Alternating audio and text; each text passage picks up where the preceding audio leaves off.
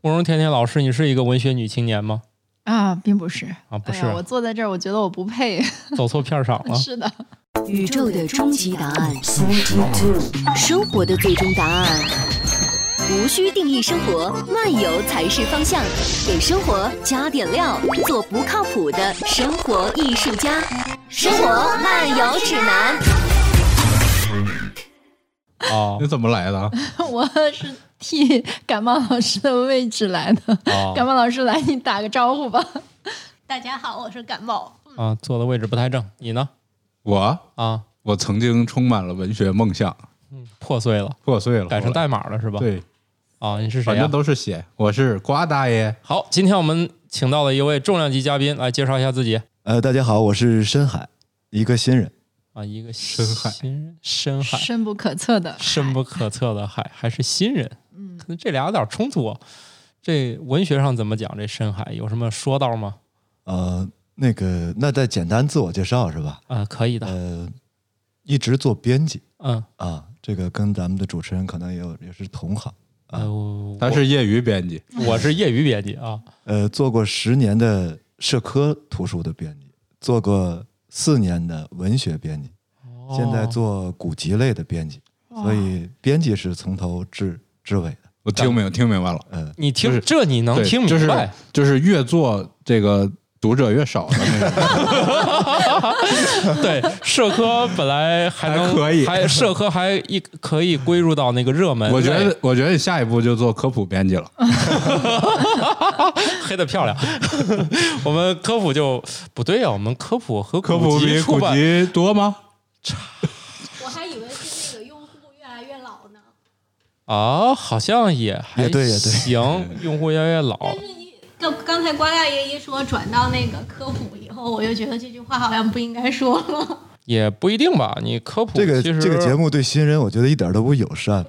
我们对自己，我们很起来连自己都掐，这还有什么友善的一个台？我们不是的。那您那个从业这么多年，那你认为，比如说现在我是一个，我们这期这样吧，大家正在收听的节目叫《生活漫游指南》，你听我们这个米节目呢，就是漫游。我呢是，你看你刚才你也介绍我了，我是半只土豆，我做过这个业余编辑，但是我是一个科普方面的。作为一个科普编辑，刚入行的时候，我们面临的通常不是可能大家文学我们面临的是一个文学问题，就是我怎么把句子写通顺。这在于你们来说，如果你做一个文学和社科，是不是你的作者天生就能把句子就写好了？嗯，我觉得是这样子啊。这个从文学编辑身上，你往往会看到，因为我走了这几家就是不同的出版社，接触了不同的这种编辑群体。嗯呃，如果你说作家，咱先放在一边的话，嗯，文学的编辑跟其他的编辑都不一样。他们上班儿那个喝茶看报纸更多吗？他们看报纸的时候，看着看着，他就会把眼泪看出来。啊，就他特别感性，是 吗？没错，哦没错，就是就是他会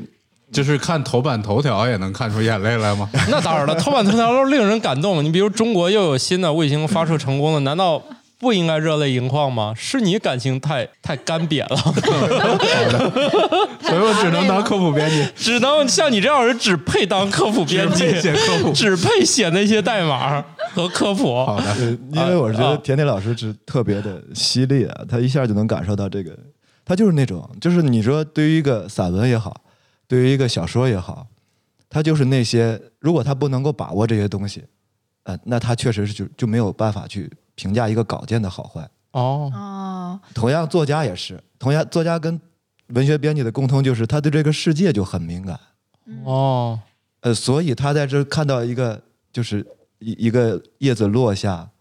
啊、一个一片云朵飘过的时候，他会想到很多事儿。这个可能是刚才说的，你们叫什么科普编辑啊，是永远不能理解的。我们想到就是叶子为什么落下？会落下来，苹果为什么砸到牛顿的头上？对，在我们眼里都是万有引力。如果它不能直线的飘，说明这中间空气对，是这是物理学问题。对物理学嗯就是由于有空气的扰动，所以叶子不能垂直落在地上。你说的太 感人了，这都哭就了，我们看这都能看哭。你到底是一个作者做，你到底是一个编辑的自我修养，还是一个演员的自我修 养？对因为怎么都是哭？因为刚才申海老师说起来，我就想起来当时的一个明星的经纪人跟我说，他说其实演员就是特别感性的，然后他们特别容易，就是他们的自己认为，就是他们任何时候爱上任何人都是特别正常的事儿，因为他们本身就是特别细腻。然后他如果不能融入那个角色呢，他很难演好；但他融入进去呢，他又有时候分不清楚是戏里还是戏外。所以我觉得是不是就是这些有异曲同工之处啊？我觉得你是嗯不是在说罗志祥老 师？那个任呃他何是时讲候，他是一个讲时间管理的老师吧？对，罗志祥老师是一个理性的老师，他哦是时好吧间管理大师，那跟那咱个还是说文学的事儿吧。对他要是那样的呢，这就不够，他他这个就没法保证数量。是。所以你说说作家的话，你每回呃读完他的作品，再见着他的人的时候，大部分情况下是非常契合的。哦我举两个那个毛豆文学奖的获奖作家，一个是阿来，哦哦，嗯科幻世界前主对编，对对，科幻世界他也主编过，嗯呃，藏族嘛，啊嗯，所以他写藏族的风情是非常多的。《尘埃哦落定》当时是获过茅盾文学奖的。嗯故事简单就是讲着一个土司的傻儿子，嗯在一个、一个痴傻的状态看这个世界的一个颠倒。然后当时是土改嘛，正好是一个、哦呃解放前后的这么一个历史背景，嗯所以相当于是在一个封闭空间里发生的一个抑郁的故事。嗯另一个人呢，就是迟子建。迟子建他的获奖作品是《额尔古纳河右岸》，呃，讲的其实也是说在呃东北的那种状态下的一个少数民族的整个一个族群的一个发展，嗯在这个河边，他们不断的类似萨满在回忆一个老萨满回忆这个族群怎么经历着这个时代的变迁。她原来是个小女孩，在这个河边不断的去游玩，啊，她的父亲，她的成长，有人生，有人死，一直到她九十多岁，看着周围的这种环境被污染，然后她又怎么去跟这里面的事情去交互？所以这两个，我举这两个例子是说，他们有一个共同的特点呢，是都讲了一个封闭空间的呃时代的一个变迁，呃这个是我个人特别喜欢的一个题材。嗯但是这两个题材接近的情况下写的两个作品，完全是跟这两个作家本人非常契合的。嗯迟子燕老师是有名的美女老师，她今年其实接近六十岁啊，看着真的就像一个少女一样。哦，这样的人能能介绍跟我们认识，先聊聊呃助真演的 支数吗， 就是看起来现 就是在要敏感是吧？看起来现 在你你们是不是比他看起来还大了？这是不是来不及了？有可能我们一会儿看看书，看看我们能哭出来不？ 对，哭不出来的话，你们就嗯不及格。如果你是个文学编辑，甜甜老师，你肯定现在开始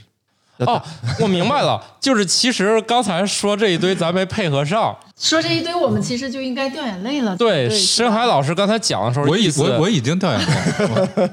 你们都没看见吗？哎呀，深海老师本来意思是讲到这儿，你们该落泪了，咱几个没有一个想哭的意 思。我一你看我一直在默默不是，的我哭觉。得应该是说你要埋汰我们，我们应该直接动手吧。我也没打算埋汰你们呀听。深海老师继续，我我我其实我你们不要打断我的情绪好我哦，吗？好的，好的，好的，好的，来接着整呃，那我继续啊。啊。呃，我想说的是，迟子妍老师那个，除了她的美貌，啊一个女人的年龄会留下痕迹。对于这个，不光是女人和男人都会有这个，这是很正常的一个规律。但在你远远看她的眼睛的时候，她的眼睛永远是那么清澈，就像额尔古纳河的水一样。那个时候，就是她写的文字也是那么的清澈。嗯，呃，这种东西的话，你说非得用一个特别准确的词去传达，可能很难。就跟咱们汉语的词汇当中，形容词很多，而那些真正的用心能表达的蒙古族，形容词很少，哦，因为它不需要那么多的形容词。正好你看我就是用心表达的蒙古族，嗯，你也有住在一个那儿 少女一样的心。反过来说，那个阿来就是阿来老师也，其实年龄上下差不多啊。上次也是见面的时候，他那种豪放，就那种藏族人的那种那种性格啊。嗯第一件事就是我们要约一下，我们阿来老师一来，我们心里就打鼓。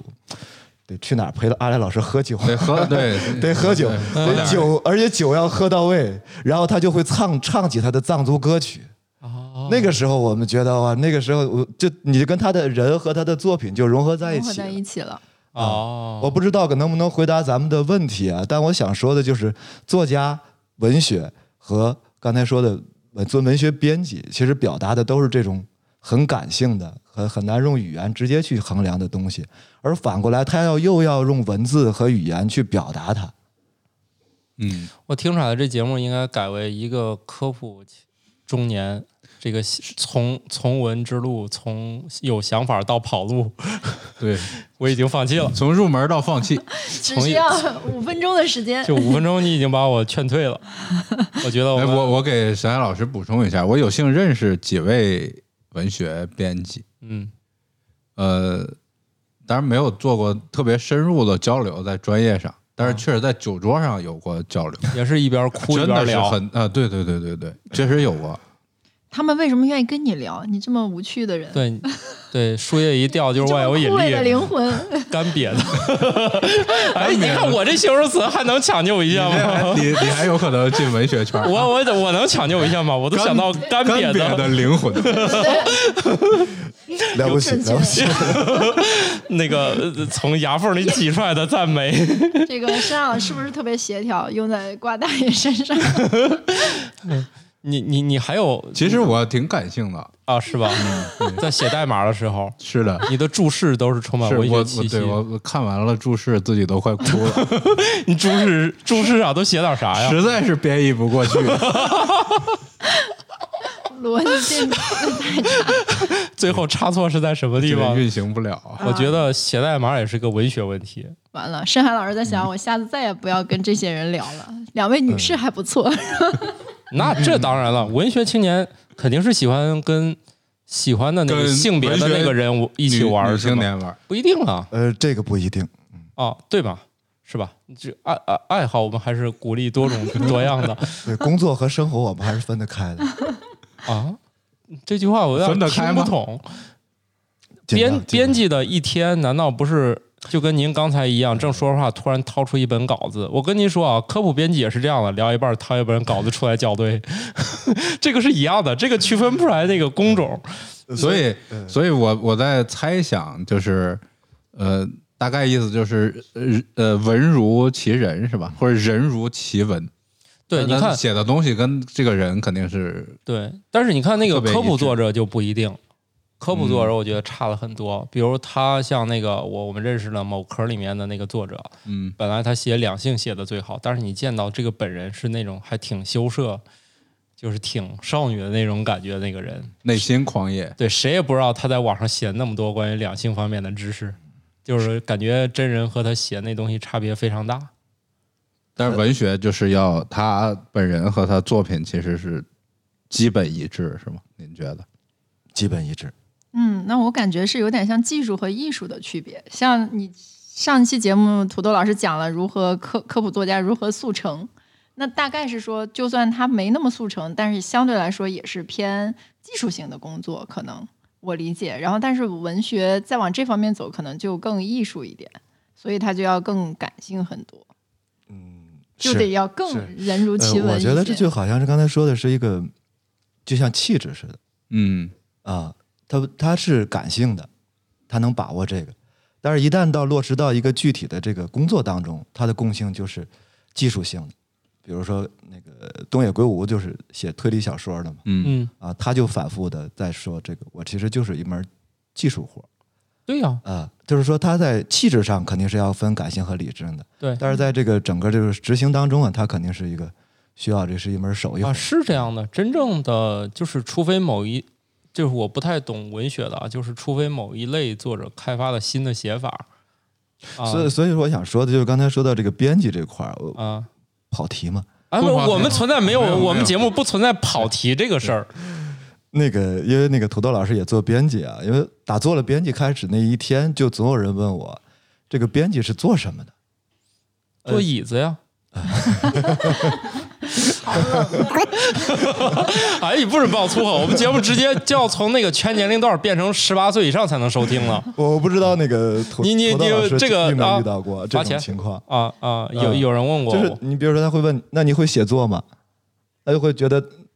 对吧？嗯然后对那你是搞印刷的吗？啊，对，学计算机你会修电脑吗？ 是吧？哎，对对对对，就是这种问题。然后下一个问题就是，你能给我推荐几本书吗？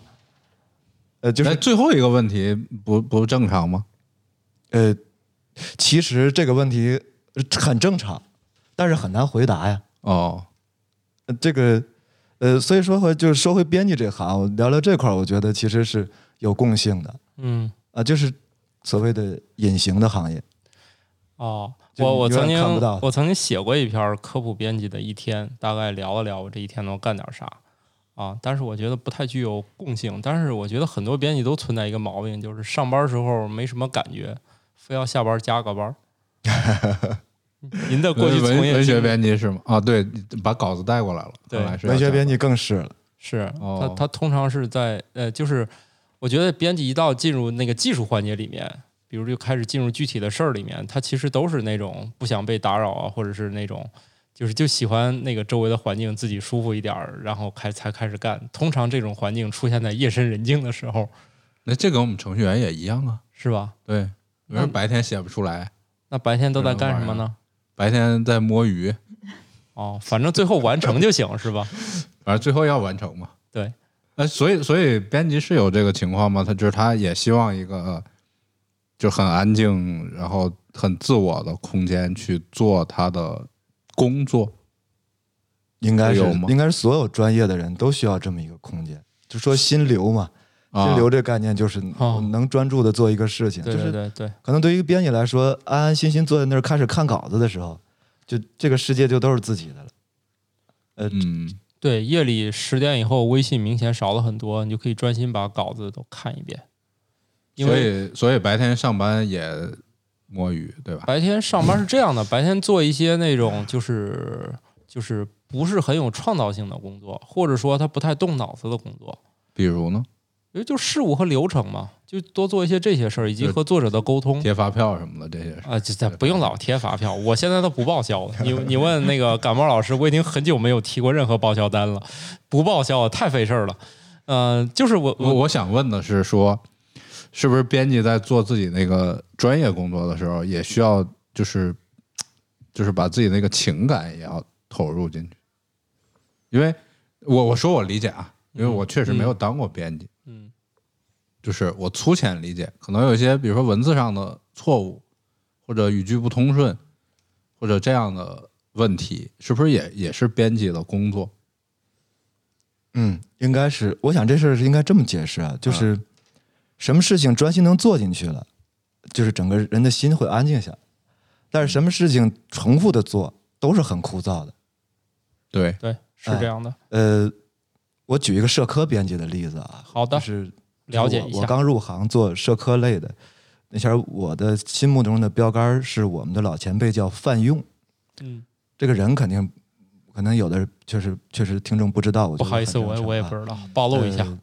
他是原来三联的总编辑，哦，三联书店的总编辑。嗯呃，那是我的做励志做编辑的时候的一个标杆儿。说他一本书，应该大部分听众能够知道，《傅雷家书》，哦，嗯这是他编辑的。这是他编辑的。这个有一个小故事，我不我简单说一下啊。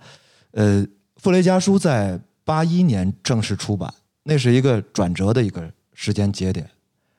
相当于是文革时期过后，改革开放开始，改革开放刚刚开始。对，呃，那个时间节点的时候，发现这个稿子是发现在什么上呢？是呃，傅雷先生的算是追思会，也是平反会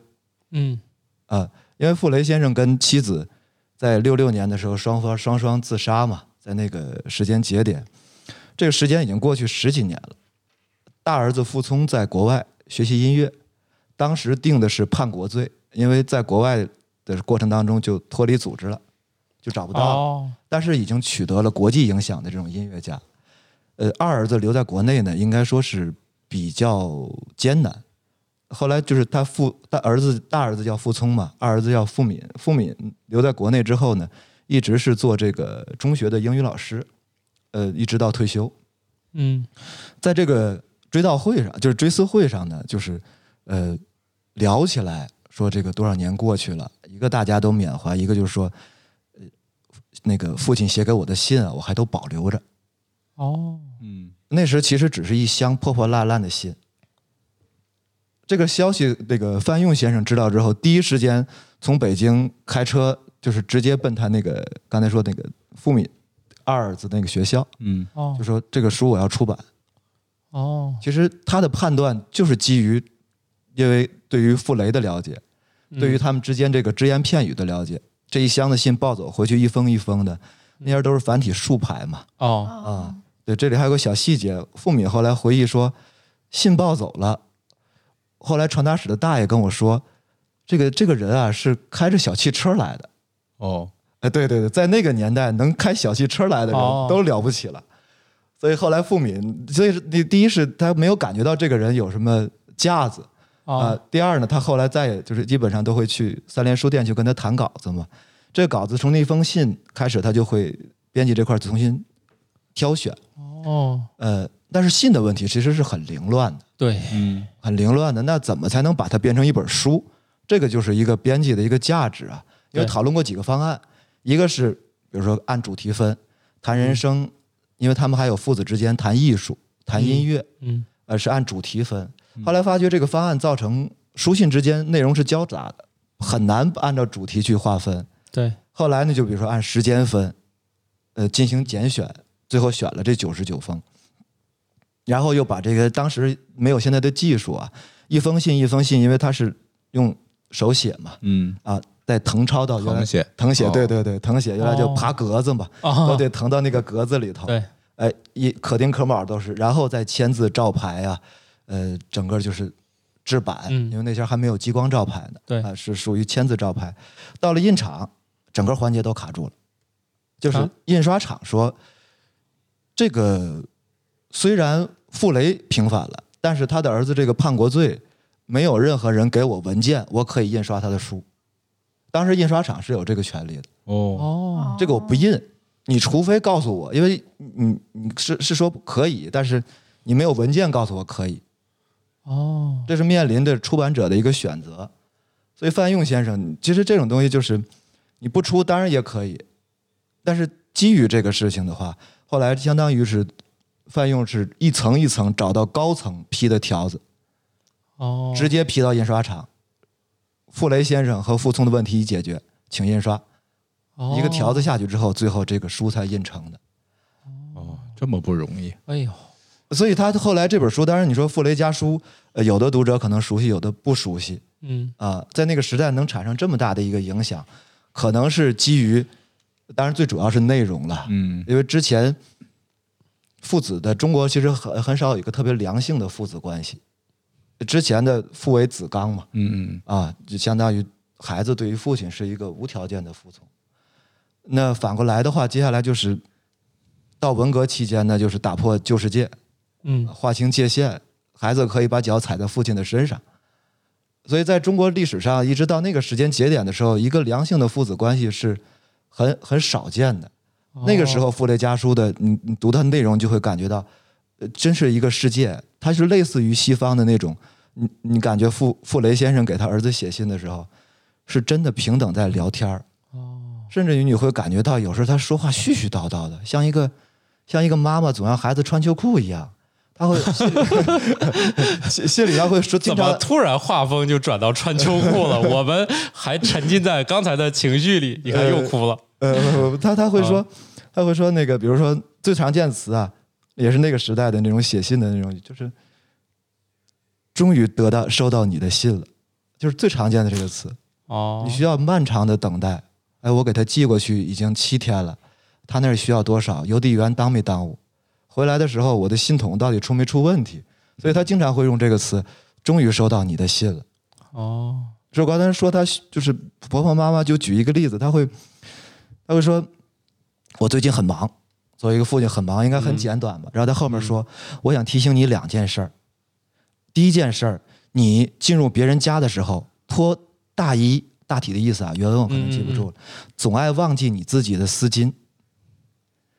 进入别人家里，脱大衣和围巾一定要放在衣帽间里才是有礼貌的。哦你，说跟穿秋裤有什么本质区别吗？一个父亲提醒自己的孩子，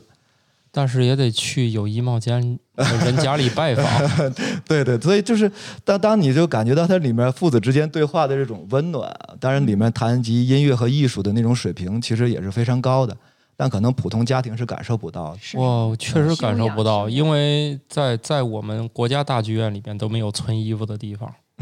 是吧？对，到现在我们都没有把存衣服这件事儿完善起来。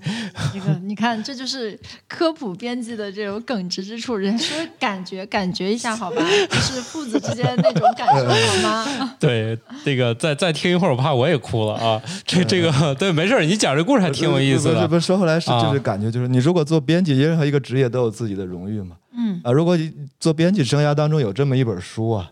啊，跟你的头衔啊、职位啊，嗯包括你创的利润都没有太大的关系，嗯，这就是一个编辑的价值。哦，所以我所以我想问，就是说，比如说选书或者选作者或者选题目，这是编辑的重要工作之一吗？就是，呃，像您刚才最重要说的这啊、最重要的其实他要选是吧？可能还是那句老话，话很老啊，叫为读者找好书和哦为好书找读者，其实就是这两件事儿。我都发快现哭了。我都快哭了。那是不是他们一般都会是呃题材的这种比较多，还是说就是我只是我是一个工作，然后我们社里今天这就是今年的计划有什么这种类别、那种类别、哪种类别我都需要去完成，还是说我只找我感兴趣的那一种就行？我觉得你提了一个 KPI 考 核，对你提的是一个企业，一个就是说我我必须得做和一个我想做的这么一个事儿啊。那会不会就是在质量或者各方面的话会有影响啊？我觉得这样吧，刚才我们正在谈一个非常感性的话题，你突然拉入到我们的日常 KPI 考核当中了。对于这个资深的编辑来说，肯定他的选择权大一点儿，他可以去做他想做的。对于一个新来的编辑来说，肯定是，呃，有书给他做就不错了。对，或者一个一个好编辑，一个有价值的编辑，他的话语可能最大的作用就是他能选到那个好眼书，光对是吧？而不是说领导说让你做一个啥题材你就去做去。对，嗯而且资深又厉害的编辑，很有可能他能看到别人看不到的好选题，他就去做了，也许还做成了，是吧？啊嗯，土豆老师说的特别对。啊，我觉得这个事情是这样子啊，就是所有的事情落落落到 KPI 的时候，可能都会很无趣啊。呃呃，因为逐渐这编辑越做越老嘛，后来就能够去判断，就是决定别人的选题能不能过的时候，到了这个时候，我我的感受是这样子啊，年轻的编辑的时候，就刚才说都有一个梦想和激情，他提方案的时候，有上来可能会不成熟，会被毙掉啊，你这个读者群考虑的不够明确，嗯，呃定位不准，啊，或者这个对于稿件的把握有问题。但是你会发觉那种倔强的编辑，永远让人看着那么可爱。你逼了他一次，他会，你他会还吸报收这个，对，吸收完之后，他吸收完之后啊，还会去把这个事情坚持下去。这时候他会倒逼着你所有的 KPI 可能都没那么的重要，就是也许他来拿来稿子，我们原来只是吐就是简单的读读一下呃这个编审委员会，但是他说完之后，我们会就是起码会第二遍的时候，我们会更仔细的去读一下。所以我觉得这个刚才就是说，这个跟所有的产品策划可能是有一样的这个对对我这里那想您有例子吗？比如说，比如说，一个年轻的编辑，就是我这个一定要搞，一定要搞，被毙了 n 次搞，然后最后搞搞成了。嗯对，确实是好的东西，好的书。有没有倔强的，最后设立发我现我这举是一我个举好东西我举一个例子啊，啊不见得恰当。啊鬼吹灯，啊天下霸唱也是咱们天津人嘛，这个啊！张牧野，他那个稿子就是在各个出版社被毙，被毙。辗转徘徊，对，在那个就是第一，他这个小说类型啊，不是一个传统文学的小说类型对对对，嗯，啊，它不是厚重的，类型文学，既不是写现实题材的，也不是这种古典的，啊、甚至也不是马尔克斯那种的，嗯啊，他当时就是是一个很难给他定义的东西，所以这时候老编辑的价值就是我的经验都用不上。哦，然后呢，呃，他又你说他在文学的这种的细腻程度上，又明显感觉到是有短板的。对，呃，这时候传统的评价标准对他就是不公平那。对无效了，其实啊当然，到现在他在文学什么样子，这个也很难去对，还衡量是它啊、嗯因为文学就是从呃，比如说从法国就是新进的文学流派到现在的话，文真正的纯文学，他们追求的确确实实把这跟这个刚才说叫通俗小说啊，是永远不一样的对，啊、他要表达的东西更多嗯啊、他要通过符号或者隐喻的东西去表达啊、而不是那种代入感的一种感受。所以刚才说的那个时代呢，《鬼吹灯》在各个，起码在各个就是传统的这种出版社都报过，而且好多都是年轻，当时的年轻编辑报的，哦现在也是人入中年了。所以最近那个是是那叫是潘粤明重新拍那个《啊，龙窟》什么那个迷迷什么呃龙岭迷窟，对对对对对，就也很火嘛。经常就是最近我们那个原来报的编辑，我们就会坐在一起，啊，呃，还现在都到人到中年，还一起嘲笑原来的老编辑， 是吧这也是一种成就感。后来他是其实还是书商投资最后做的这个事情，对就是所以这个书成功了，但是可能嗯坚持没有坚持了，就是不是一个出版社本身的一个对，哎，不是他的能力是吧？对，就是说他发现了这个东西，也符合现代人的需求，那他就可能就找到一个更适合他的土壤吧。对，嗯其实我想说一个这么一个现象，就是我觉得就说那个可爱之处，就是编辑是一群，呃，多数情况下他选择编辑这个行业，他多数时候他是热爱这个行业的，就是呃，现在这样的不是很多了。就很多人是把工作当工作，但是编辑如果他愿意做这个编辑，我见过很多，他真的是真爱，就是他不把这当一个工作，所以他有很多时候他的执拗之处是非常独特的。他认为这本书就有价值，我非得干，你为啥不让我干？但是对于很多人来说，行，领导你让我干我就干就行了。其实，其实那个编辑是一群那个他是相对来说热爱本职工作这个比例比较高的一个职业。如果他不喜欢这份工作，他根本干不下去。这工作其实某种意义上来说实在是太崩溃了。对，所以尤其是作者脱稿，对吧？对，作者脱稿，哎作者脱稿还好啊。呃，其实有时候这个崩溃之处有很多。你比如说，我昨天我就见我有一个朋友，他是做那个就是门萨那个谜题的，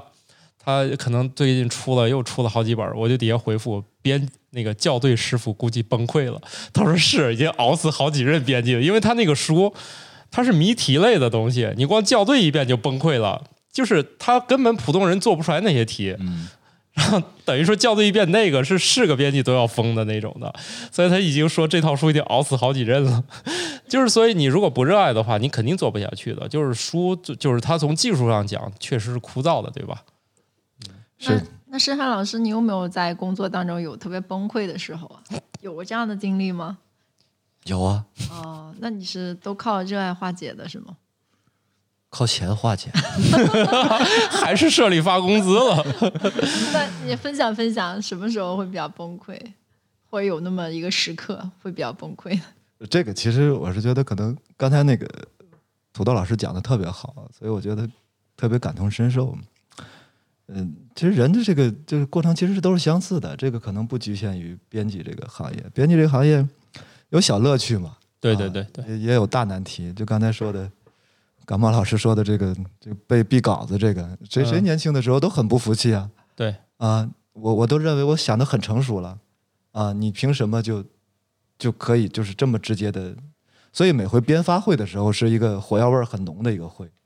编发会对，就是编辑和我发都没行听，说过。哦发行就是销专业售词儿，发学会行了就是销售，他们负责市场，啊他们了解渠道嗯啊，因为这个行业其实市场化程度很低，啊，对，呃这种这个行业就是它，你现在其实也不是一个良性的一个行业状态了啊，呃，所以它但是它那个编发会就相当于就是我们有好的选题拿上来，呃，如果有的呢是由编辑委员会来决定啊，嗯就是相当于以领导居多吧，有的呢就是以编发为主，这书特别的好，那面的话发行能不能卖，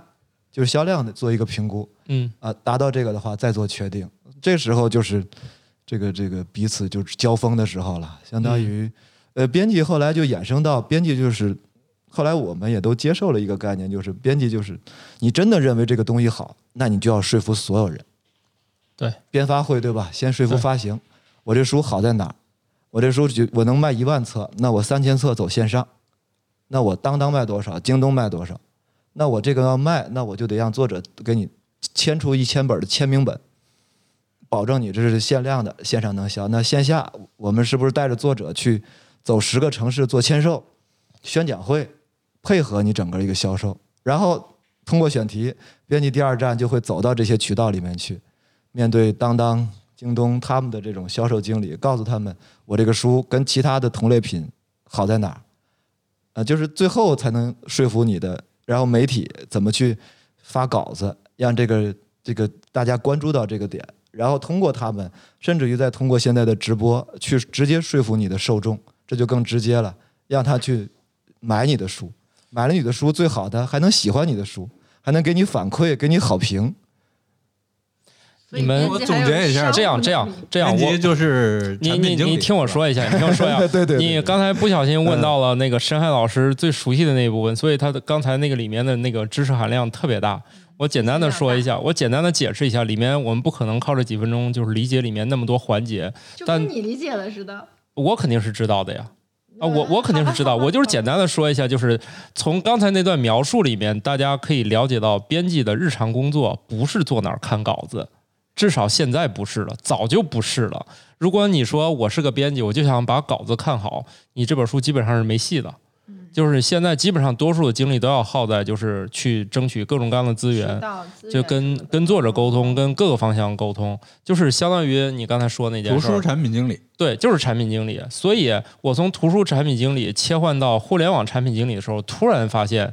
根本就不难。你搞的还是版式，摁哪儿有什么反应，这儿应该放啥字儿，这儿呃用户怎么翻起来舒服。所以你会发现，其实世界是相通的。就是他们，呃就是你，你最后你在手机上看这些东西，它也是一个中间的一个负责人叫产品经理。这本图书也是，它是这本书所有的这个整个生命周期里，你都要为它负责的。就是从你找到人，就比如说产品经理找到程序员给他写程序，你还要产品经理找一个设计师给他设计样式，是吧？这编辑也是，也得找到作者往里填字儿，也得找那个那个那个设计师往里那个灌版，是吧？但是好像他们比产品经理还要多一步，要跟市场的交流。对是的吧是的就是这些渠道，甚至达人，因为现在像像今年直播产品经理也得不需要吗？需要产需品要。经理产品经需要理也需要，他但不是是说服他是收集吧，我理解就对是或或产者是理解，比如市场上想要什么样的。但是我感觉你们是要说服那些渠对道是的去看去编辑以后很有发展，改行对当呀产品经对，理其是实不是编辑的那跨界能力个强啊，编辑的那个跨界能力，我反正我个人体会觉得还是蛮强的。如果你愿意从图书行业出来，就是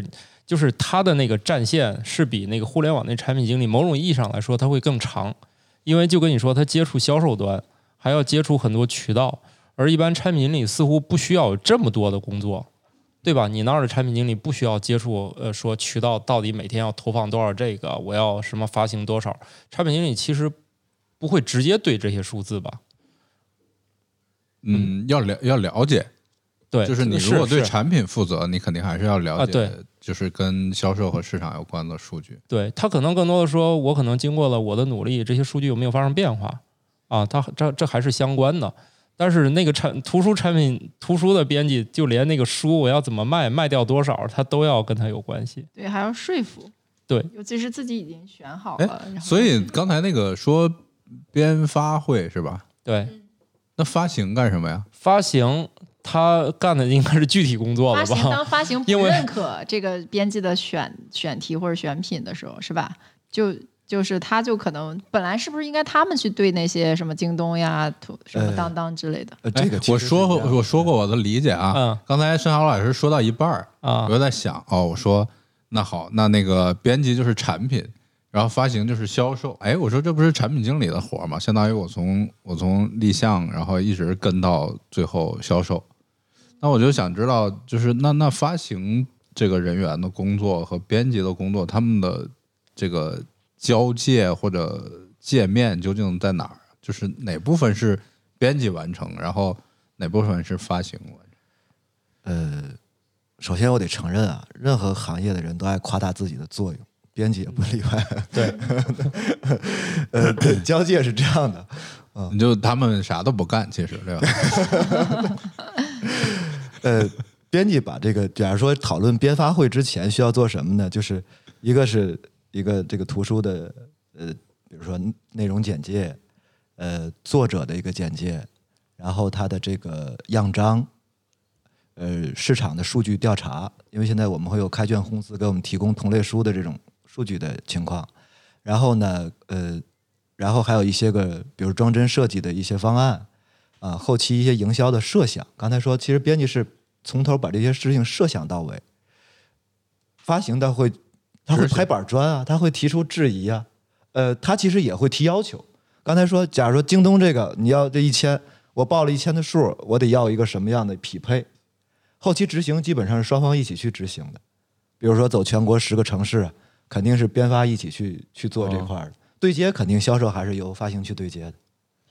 就是哦一旦到卖的环节，编辑插不上手了，就是发行来做了，对呃发行来做。比如说，他说这个对宣反发正会，宣发老师说宣发会上编那个发行可能会提出这样的问题：你这本书给我便宜两块钱，我可能在书店里就更有优势。他可能哎提出定的是价的问题。对，比如他能提出特别具体的问题，比如说你这书要是特别大，开本特别大，会对我造成什么影响？或者你特别小，我觉得你投放这个市场，这群人可能不喜欢小开本儿，嗯就是市场会有，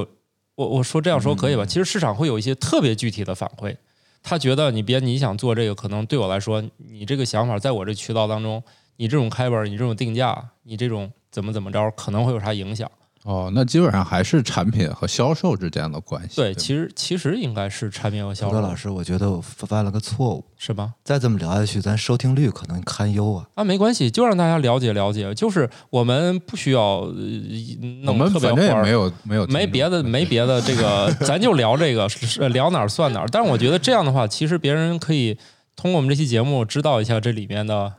边边角角的事儿嘛。可能咱不可能一小时把这个职位咱描述清楚了，是吧？呃，招聘网站三行就说清楚了，咱一个小时咱也不可能说清楚，是吧哎你？说边边角角，您说这个收听率不是编辑考虑的问题，对是发行考虑对的我们这个我们这个节目，其实某种意义上来说，更多的是编辑自己想做一个什么节目，就是没有管这这个么任性吗？没有管接收端的死活。嗯，我们这个节目通常是自我表达，啊就是是就是这种节目，如果有编发会的话，就是不会产生的，根本就对吧？我们就把哎发行你们刚才开也掉说发了行发行早把你给毙了，所以对，我们就根本就没就让不要发行参与这这件事，我们不需要发行，所以我们根本就没有听众， 你 不用担心。 对，不用担心啊。其实没关系，就是我我们就力图就反正你你愿意说什么就说什么那就行。这跟我来之前说的不一样啊。你嗯们来之前跟我说，你们有一群呃不离不弃，一直跟着咱们的铁铁杆对对粉丝对啊对对，呃，但是没告诉你有多少，对，对，没没说有多哦少，反正不多 啊。但是按我按以前经验，如果这样一直做下去，应该还挺挺多的啊。你不用担心这个问题啊。呃，那那我们做还自己就好了，呃对是吧？你就是做自己，就是我们不是在搞那种一团和气的互捧那种的，就是我们也不爱听啊。您就其实你刚才你讲那个傅雷家树故事，就是我也是第一次听，我也觉得挺有意思的啊。呃，其实你说边边角角，刚才那个感冒老师那翻这个书嘛，嗯我就想起那个这个编辑要是溜书店啊，这典型的就是职业病。嗯，他会判断一本书的时候拿过来，呃，第一是看版权页儿，啊，对对对对对，对吧？我也会呃先翻开看那个。另外就是刚才你说的版式，对，翻开之后会看页边 距。但是我就稍微呃刚才那个没事儿头头你老师那个没嗯没展开讲，我就讲对，他会看一下这个书的，就是一个普通的页儿，内容都不关重要，对，因为它就涉及天头、地角、切口和定口之间的距离，哎，这个不是标准的吗？啊不是标准的哦不是标啊准，那个你这个是你如果愿意，你可以让顶上那个字儿和边儿中间只留一毫米，是吗甚至你把字儿切一半儿都行，这不重要，这就看你的要求。我我以为这是行里边没有没有约没有定俗成，没有没有，以前可能是会受限于印刷机是标准的，但现在早就放飞了，就是你愿意印成啥就印成啥。呃，所有对，所有我们以包括前嗯字号、对字体、对呃间距。对对，哎，没错，间距，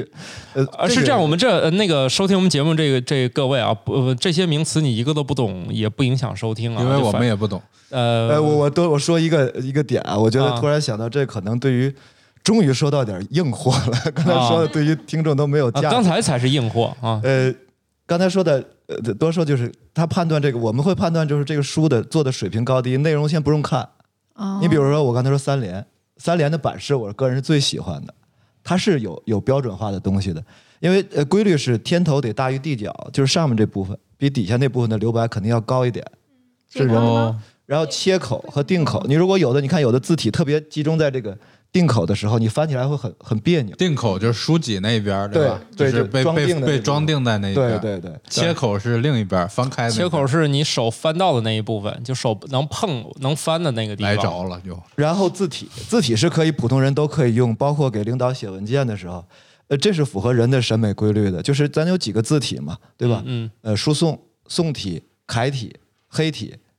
对嗯当然那个因为魏魏碑那种用的比较少那，太少了，呃，基本上的规律是这样的。如果从人视觉角度呢，最重的肯定是黑体，对吧？咱们对大对。标题会用。呃，没没有通篇是黑体的书，读不下去啊。书宋是做书最常用的一个字体，因为它其实符合咱们整个的一个审美的一个需求的。呃，当然，年轻人有时候给年轻人的书呢，会会换一些变体，就类似于书宋的变体对，啊。嗯然后，呃，楷体。所以你要如果咱排一个文件的时候，你看它的情况就是，呃，楷体最弱，啊，嗯然后再往上呢是宋体，如果同样字号的话，再往上是黑体，对，呃，就是你在用这些字体的变化，或者说是你在排文件的时候，当然页间距那个字间距也要考虑进去的时候，你会感觉很舒服。对，这个不光是用在排书上， 也可以用在给领哦导报文件上。对。来注意了啊，这是干货哎。呀，小小小四号间距一点五倍，给领 导报文件，这是大家最好掌握的，是吧大家读起来，那个领导读起来心情是最愉快的。哦，还有要就 Word 里面小四号，哦，对，但是千万记住，就不能采用名字带黑体俩字儿的，啊，可以这么说吧？就比如微软雅黑，各种最好呃黑体都不对行，嗯微软雅黑，你就千万不要用来打印那个大量要给领导看的材料，字领体导名字里边不能出现黑，对啊，黑体啊，他万一前面叫什么黑的，是吧？基本上一带黑体，领导读起来心情很不好，很可能就把哎你这事儿给毙了。了。微软雅黑好，特别好看啊，不是那个字儿，微软雅黑应该在电脑上可以。啊呃，它是印印成印包括刷很多包装。哎，我觉得我们现在既然都聊到字体了，我们可以大概展开说一下，就有些字体是适合印刷，有些字体是适合屏幕读的，这是两码事儿啊。而且这里面由于这两者现在界限越来越模糊啊，所以由于设备的提升，两种啊，一种是屏幕设备的提升，一种是印刷设备的提升。这两者界限没那么明显了，就以前就是用于屏幕和用于纸的界限非常分明。就比如用于纸，以前由于印刷技术不好，所以宋体是一种典型的衬线字体，对吧？这大家有兴趣可以搜一下，我们就不展开讲。就是你会发现每个笔画旁边还多一丁点儿，衬对吧线字体，对，在嗯然后每一个黑关体，在每一个什么点折的关节黑处，体和总会圆体嗯多一点点儿那个就是无用的，咱平常字儿写不出来的那个地方。那那基本上就是宋体，就是那个带衬线的，一般以前就喜欢印书用，因为书以前印刷质量特别差，如果没有那个衬线，容易看不清。啊，当然这就太专业了。然后屏幕上你会发现那些字儿，它都不会有那些多出来的咯咯楞楞，除非你专门选宋体。所以你要准备给领导打印东西呢，其实可以选一些现代的字体，是吧？现代的字体看好你的领导是什么人。看领对导对是不是岁数，你要是领导岁数比较大，你选宋体一般来说会比较就是庄重，对领导觉得你很重视，虽然他也没没明白你选这字体有什么门道儿，他就会天然觉得哎。你这挺认真的，你给我报这东西。你要是呃就是新型的领导呢，可能就是发送邮件的是吧？你要选一些就是， 嗯，不不要带衬线的有和无这个衬线字体，对你像现在那个叫做思源思源黑体，它可能就是比较适合发送邮件，还没有版权纠纷呢，它就是没有衬线是吧？思源黑好像没有黑衬线，体都没有衬线，对，黑体都无衬线。反正我们说这有点多，但总之你给领导报什么东西，又容易让领导看起来轻松的。如果是打在 A 4纸上，建议就是小四号字，间距一点五倍最好操作。咱不是说细节啊，你要跟设计师，设计师肯定要说出更多门道了。简单点儿，这样是不是就比较粗暴了？可以，这段我也听哭哦了。以后你再能能不能再说点儿听哭了的故事？啊对这刚才显得又回到科普去了。对这个，呃，刚才这个问，这这这这太技术了，没事儿，那个很那我们问问，就是社科类的跟文学类的这种编辑，你觉得最大的区别是什么呢？问题太大，专业吧，感受，感受，就是哪个哭的？的多，你你比如说，对这个问题， 这个好具体啊。 我们今天聊的，我们那个这哥大爷哭的最多，葛大我刚才爷。听字体都听哭了。葛大爷听代码都能听哭， 怎么都编译不过去。哎，不用，现在的不用编译了吗？他是很很多语言都不用编译了吗？那那解释执行也不也也过不去，也也 嗯也会哭对，也我得觉哭得。还有一个想哭的地方，就是他说他叫瓜大爷，但是大家都还叫他哥大爷。 为自己的瓜大爷为自己的无感、为自己的智商堪忧而哭是 吧？ 啊、你们好好聊行吗？我们不咋要不把好好话聊题转到我身上。啊，我啊们已那经、那接着甜甜老师那个那问题，田老师啊，您来，社科和文学，哪个哭的多？那应该你能好好聊，回到问题吗？呃，这个其实刚才说说到一个，可能还是跟自己的专业方向有关系嗯啊，这个是个基础嘛，他中文的有有本身，因为他中文毕业，他就会有积累嘛，嗯国内国外的这种文学素养，然后他进入这个行业，这是特别，包括现在大量文学社团还是还是存在的，但是他们好多是在网上在写，啊，那个社科呢，但比刚才说的社科一说就很大，那里面经管一细分下去的话，是吧 其？实还有科哦我普，感觉历也史都很硬啊。对对，其实也有 科普，呃因为嗯为什么这就回到刚才说的那个大问题，就是你能给我推荐几本书吗？嗯，这个问题确实很，就这个刚才就跟对，前提比较葛大爷说的这个这个问题太大了。对，呃，每个人的这种知识的诉求是不一样的。我举一个数字啊，就是现在的话还维持在一年的新书品种大概是二十二万种左右。有这么多，对啊，就是每年新书好就的这个品种。那那你你说哪本书适合你？嗯这个确实很难回答。那跟自己的需要，我我有什么样的问题，对吧？我需要解决哪些类的问题？刚才说图书的分类呢，你会呃觉得呃大家想象的图书，可能只会想象自己关心的那部分。如果从大分类上，肯定第一是是教育，也就是教材，教材、哦，这个永远很很很可能被爱书的人去忽略的。教但是，辅，哎，教材教辅是对第一大门类。对，好吧，后面的话是是不是可能很难想得到对？后面的刚才说的社科、文学、科技，刚才说科普其实跟是跟这块儿的，嗯然后再加上少儿，就是这些是是我们在做这个你这个门类一下去之后，其实门类跟门类之间的知识积累差别是非常大的。对，虽然有共通的地方，但是完全是是有时候它的方向是两其实回事那个社科是一个特别门类复杂的门类非常嗯复杂。呃对，，所以你现在买书后面写上架建议的时候，会社科后面再标一个，否则社科没有办法放一呃起。之类。对，那我这样，你问的问题 太就是我问个送命 题。每年这个二十二万种图书里边，垃圾占多少？你们这个节目有枪毙人这个环节吗？嗯、没有，那是没有犯法哎我们的都，没有听众。那个需要依法执行。我们不是那种机关，我们没有权利，能说吗？能说吗？能说啊，嗯，但是我这个只是个人判断。哎，你嗯这个垃圾分类，我我 不是不是不是有害垃圾占多少？ 不是不是，这些都是可回收。呃，是这样，你说的这个，咱就给它定义为，比如烂书呃就是烂书。但是烂书不一定发行量小对，我就问烂书占多大，啊，我没说就是卖了咱从多少咱从那个欣赏品味，就是整体来看就不行了，就是都是个啊人意见。然后咱也抹掉那种就是代差，比如咱觉得下一代看这是什么破玩意儿，我们也去掉这种年龄的代差，就是至少市呃市场认可的，我们认为就是好的，好吧？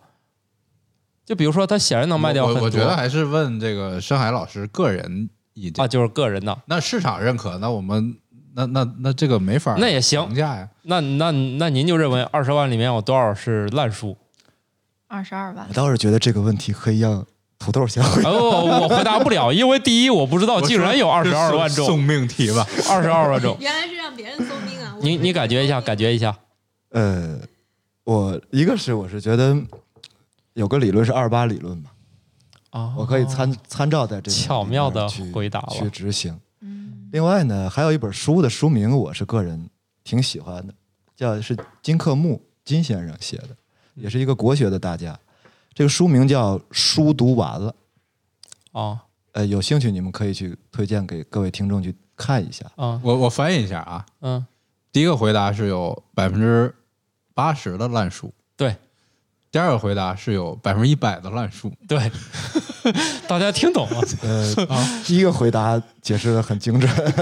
第二个还真不是。 就是我自己出那本不是那个剩下金克都是我我把我把今天那本书跟大伙儿简单分享一下，他这是一个，因为他是一个国学大家嘛，经史子集，他是又又说到这个历史这个门类里面，嗯在历史这个门类里面，它的划分是经史子集，嗯，这是咱们中国最传统的对于图书的分类嘛。对嗯所以从金先生角度，他是读完之后，因为好多民国的大师就会总说，没什么书可以读。其实这哦是一个概念，就是真正在我们这种文化原点上，你假如说刚才说到这个，他说的书读完了是说，呃，假如说经书哪些是值得读的，子集，其他的这些书，不论是解读他们的，还是批判他们的，都是基于这些原点去做的事情。嗯所以，如果要把尤其中国国学这些传统这些经史子集里面最原点的东西读完，其实是可以做到的。呃，我举个刚才说的，比如说读诗，那天也分享，那嗯肯定是《诗经》啊。所以哦刚才说孔子也跟咱是同行嘛，编辑嘛，他哦哦集六经嘛，他就是选了这三百零五首做《诗经》。嗯那它是所有诗歌文学，甚至于可以说中国传统文学的一个起点。那你读它，它就是一个原点。那哲学肯定是《道德经》，对吧？然后我再说，比如说《论语》，就是这些。你把这些这些东西读完，其实其他的这些解读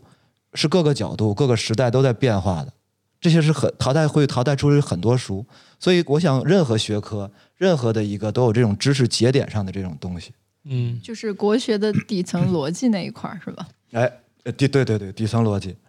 呃你读了这些书，其实后面这只是深和浅的问题，书会越读越少的。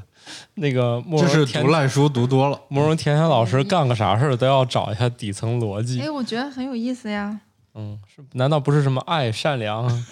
那不是，那就是那都是是不一样爱啊啊呀、的。对底，层哎逻，辑我我我这样吧，那个，呃，沈阳老师，你你作为这个文学编辑的时候，对你现在早已经不是普通编辑了，那你在那个时候，你有什么时候是你觉得特别快乐的时候？就是特别有成就感，特别快乐。你有没有什么好的回忆？就像刚才除了技术类的讨论，就是令人流泪的讨论，都是别人的故事。你有没有就是曾经做过哪些哎什么事儿做完以后特别有成就感，特别自我感动。哭了。你看，正在 哭，哎，正在哭。深海老师的眼神，可惜我们的听众们，当然我们也没什么听众啊，看不见，对，就看不是见，像一汪潭水一样 哦哈。那个，我特别清像楚，八二年的对有深宝彩。 我我想到一个点啊，其实事儿很小，但是确实当时还觉得自己呃挺满意的，可能符合你这个问题啊，嗯就是在呃，因为在其实文学稿件当中呢，呃，我们原来编辑部会做很多筛选，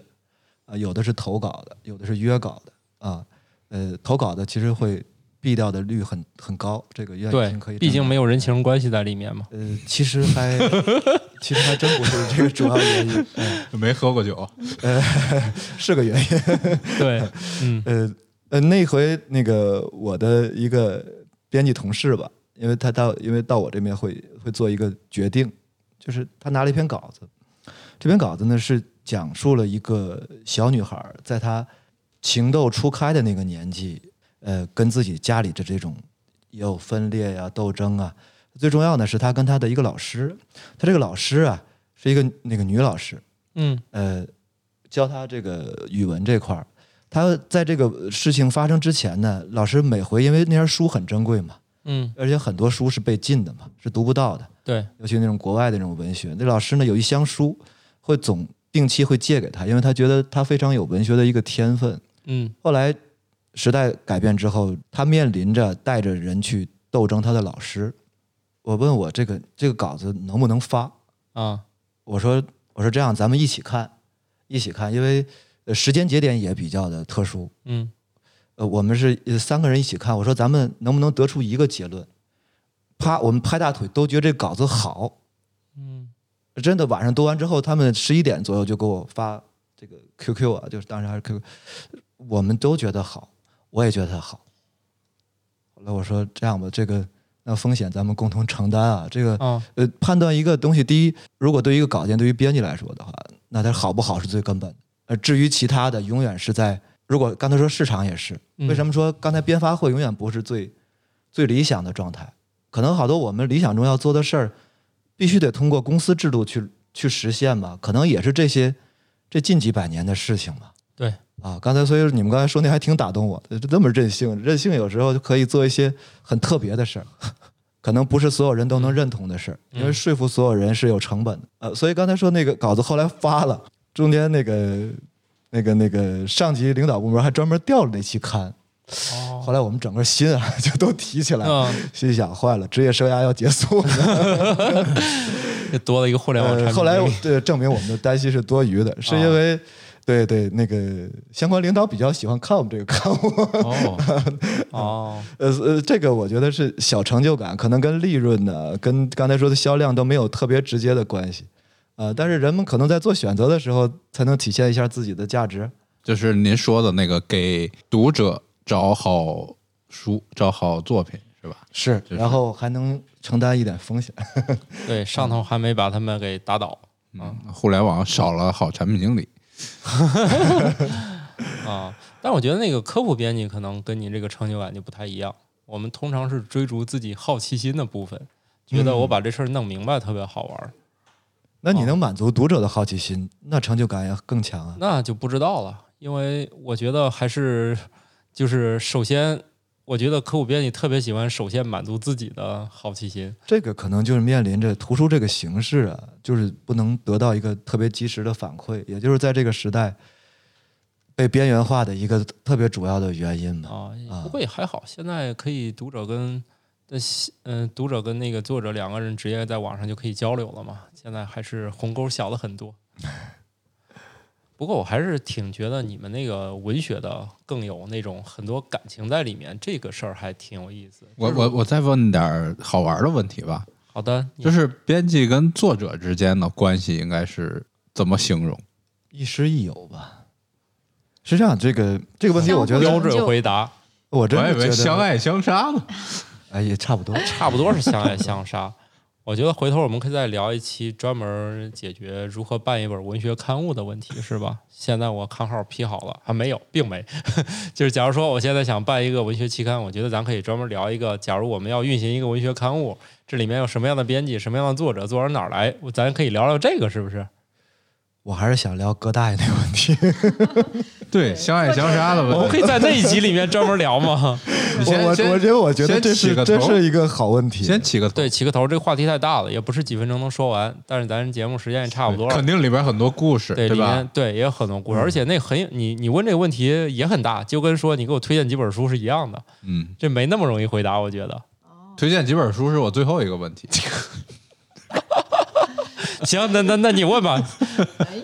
没事，先先让沈海老师说说行行，编辑作者跟和编辑作的者。关系。对，对，啊，不是节目要结束了吗？ 那下期再聊，下期再。聊 吧，我不觉下期再聊也得可以我觉得编辑部的故事可不是这一句两句是吧那？那我就问最后一个问题吧，行，对推荐几我本书推荐几本书呗。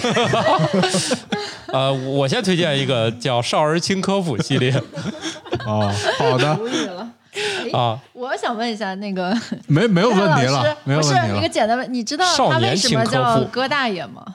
就是你为什么对这个名字印象深刻？其实他已经是瓜大爷了，你为什么还我哎叫我还哥大停留爷？在葛大爷那个状态，对不你是放并不鸽知子道，吗？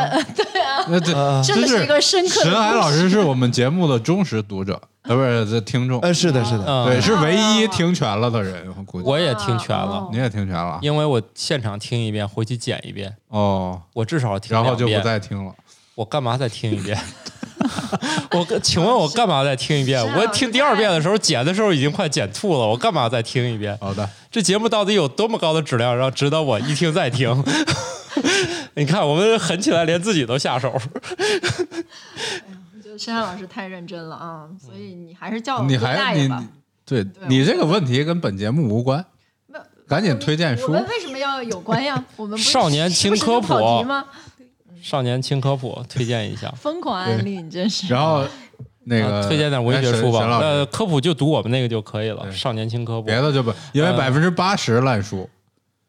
对我对们对肯科定普我们可那能我不们止是，那百分之二十里是面的唯一的百分之二十，对对，百分之二十里面那个，人家文学编辑还要为读者选好书，然后科普编辑好 像我们就直接为为自己选好我们玩的找不到书，作者，自己亲自给读者写好书。关键读者你们考虑读者呀，你你我们 为什做么科普我们做这么科普低编辑的，找不到合适作者就自己能干。我们不用停留在想象当中。如果你要是写不出来，我就替你写出来。 我们催稿的方式就这么独特，写不出来算了，老就是自己简干。单粗暴。 对我们自己干了，我不不等了。下次应该吐槽一下，为什么那么对多人都不爱看科普？还是你们没有找到好的表达方 式？推荐这本书。